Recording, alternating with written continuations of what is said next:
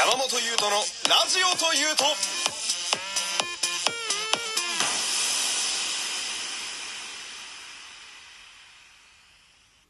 山本優斗のラジオというと第42回よろしくお願いします。はい、えー、今日はですね、恒例の仮面ライダーの感想会になっております。まあね、今週からね、あのーがっつりどうやら夏日になっていくみたいですけれども、あの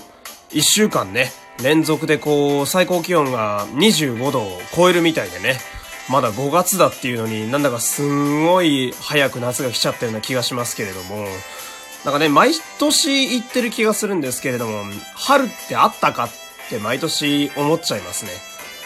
まあ今年はなんか特に寒暖差がね、ちょっとひどい気がするので、あのーまあしっかり気をつけていただいて、あのーって言いながらね、あの僕も実は結構寒暖差弱いもんで、あの鼻炎持ちなんですけど、まあ昨日なんか意外とね、今朝と夜はまだまだ冷えるので、あのーまあ、昨日もそれにしっかりとやられてね、あのーまあ、このラジオのね、収録の時はマシだったんですけれども、もう昼以降はね、あのーサラサラした鼻水が延々と止まらないっていうもう地獄のような一日でしたので、皆さんもぜひね、気をつけていただいて、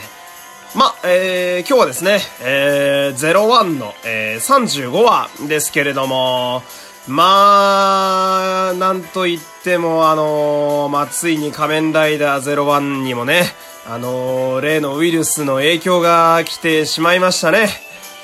まあ、しょうがないんですけれどもね、もう世の中的に避けようがないところなんですけれども、まあ、あのー次回からね、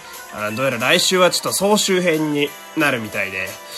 いやー、長らくね、仮面ライダー追っかけてきてますけれども、こう、なんというか、そういう不可思議というか、まあ、どうしようもならない、のっぴきならない事情と言いますか、何にもできない状態でこういう風に突入していく総集編っていうのは、まあ初めてなもんで、まああの他の特撮番組では、まあいろんな事情でちょっと放送ができなくなったりっていうのは、まあなくもない話ではあるんですが、まあ自分の中でね、仮面ライダーっていうのはね、もうあのライフワークみたいなもんですから、あの朝起きてね、歯磨いたりトイレするのと同じぐらいの存在ですけれども、それにまでね、影響が出てきたっていうのはちょっと寂しいもんですが、まあね、あの、まだ前向きになれるのはね、あの、まあ今回のこの01の総集編は、まあただの総集編ではないみたいで、あの、オープニングにね、あの、メインヒロインのイズちゃんっていう、まあ主人公の秘書の女の子ですけど、あの子がね、なぜか髪の長い状態で出てくるワンカットがあるんですね。で、まあ、あの、その髪の長いイズちゃんの、あの、正体というか、話というか、まあ、伏線が明かされるみたいな展開がどうやらあるみたいで、あのまあ、監督がね、一番最初パイロットつってあの、1話2話を撮る、まあ、メイン監督の杉原さんがね、あの、ノリで撮ったみたいなのをどこかで見ましたけれども、まあ、うまい具合に回収してくれるんじゃないかなっていう、そういうのがね、あの得意な、あの、脚本家さんが メインでゼロワンは入ってますので、まあ一応来週以降もね、まあ楽しみにさせていただいて、総集編をどうやって感想でまとめるか今からね、ちょっと戸惑ってるとこでは正直あるんですけれども、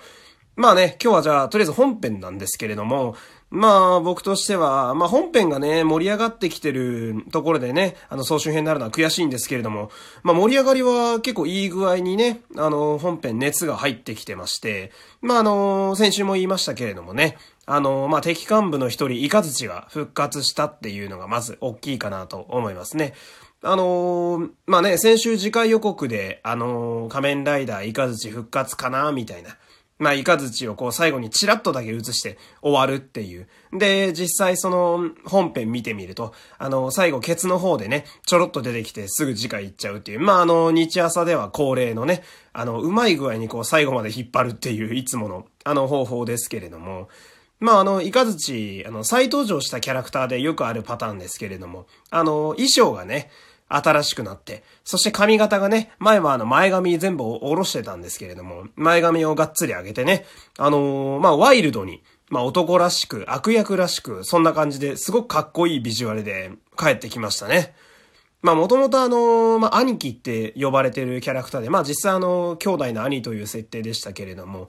まあ、あと、あれですね、あの、演じてる山口さんが筋肉と、あの、ガタイがとてもいい方なので、まあ、あの、すごく、あの、男らしく、そして敵っぽくなって、かっこよくなって、俺は帰ってきたなって思ってたんですけれども、あの、靴がダサいという意見を 見ましてね、え、そんな靴ダサかったかなと思って冷静に見てみると、あの、靴に滅亡人来って書いてあってね、おーと思って 確かに冷静に見てみるとなかなかのセンスをしているなと思ったんですけれども、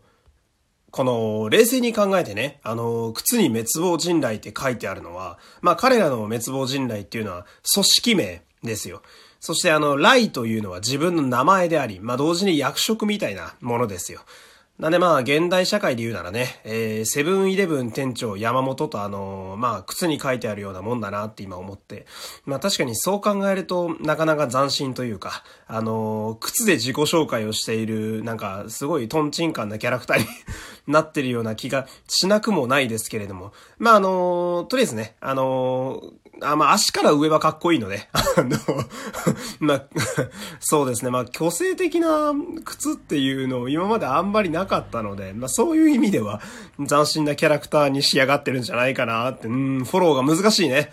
で、まあね、まあ衣装の点ですけれども、あの滅亡人雷たちはね、あの、みんな黒っぽくて、そしてワイルドでちょっと尖った感じの衣装の4人組なので、あの、揃って並ぶとね、なんだかバンド感がどんどん強くなっていくというか、なんか滅亡人雷っていうバンドありそうですもんね。なんかね、あの、ロック系のバンドで、特にあの、滅びがね、あの、まあ、顔が抜群にいいんですけれども、あの、砂川さんがね、演じられてる。あの、砂川さんの顔と髪型がね、あの、今流行りのね、あの、高音ボーカルっぽくってね、あの、ますますバンドマン感が強いなって思っちゃうんですけれども、まあ、今日見どころがね、もう一個あって、その今言った滅びの、まあ、久しぶりの変身ですね。まあ、彼はあの、仮面ライダー滅びという、あの、自分の名前がそのまんまライダー名になっているっていうライダーに変身するんですけれども、まあ、最近のライダーだとよくある話です。まあ、仮面ライダー山本みたいなもんですね。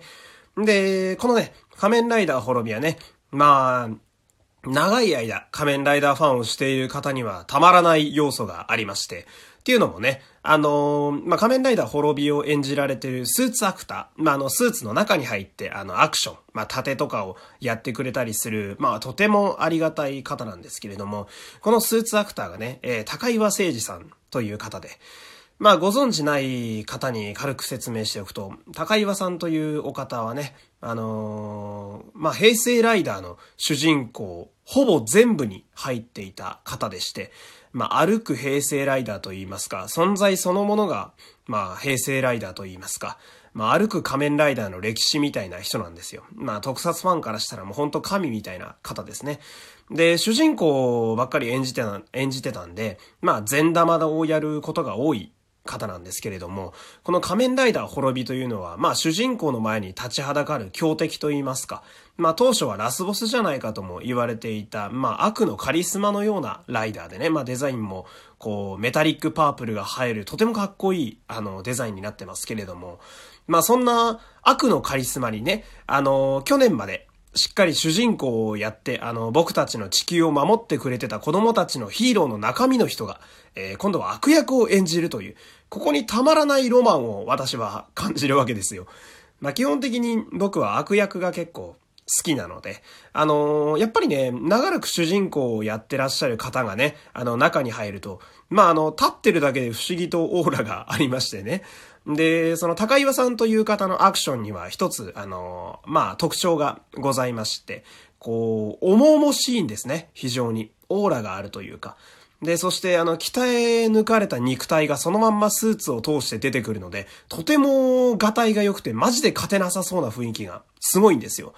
んで、今日はね、あの、仮面ライダーサウザーという、あの、キャラクターとバチバチに戦ってましたけれども、このサウザーのスーツアクターがね、えー、英徳さんという方でして、で、こちらの方は、えー、同じく、えー、ずっとヒーローをやってた方なんですが、えー、平成ライダーの2号ライダーをね、主にやられてた方で。なので、あのー、平成でね、あの僕たちを守ってくれてた1号と2号ががっつり戦うという。で、しかもアクション監督をやってる渡辺淳さんという方がいらっしゃるんですが、こちらの方はですね、えー、彼らと一緒に、まあ3号ライダーだったり、あとは時には2号だったり、同じくヒーロー側でよく出てきてた方なんですよ。で、なので、まあ、あの、かつて僕たちを守って、地球も守ってくれてた人たちが、こう、悪役同士として戦うという、まあ、特撮オタクからするととてもたまらない、あの、アクションがね、今日は見れたということで。で、まあ、滅び自体もね、あの、変身が20話ぶりということで、なんだかあの、砂川さんがちょっと変身ポーズを忘れてたみたいな ことを書いてありましたけれども、まあ、私としては、あの、仮面ライダー滅びのアクションが見れただけでとても感無量だったっていうね。まあ今日はそんなお話でした。まあ来週からね、あの、まあ01もちょっと総集編になってこれからどうなるかわかんないんですけれどもね。まあ早く平和になってね、それこそいつも通りの通常会ができるといいなと思う。今日はまあそんなところでした。ではね、今日はこの辺で失礼いたします。山本優斗でした。今日もありがとうございました。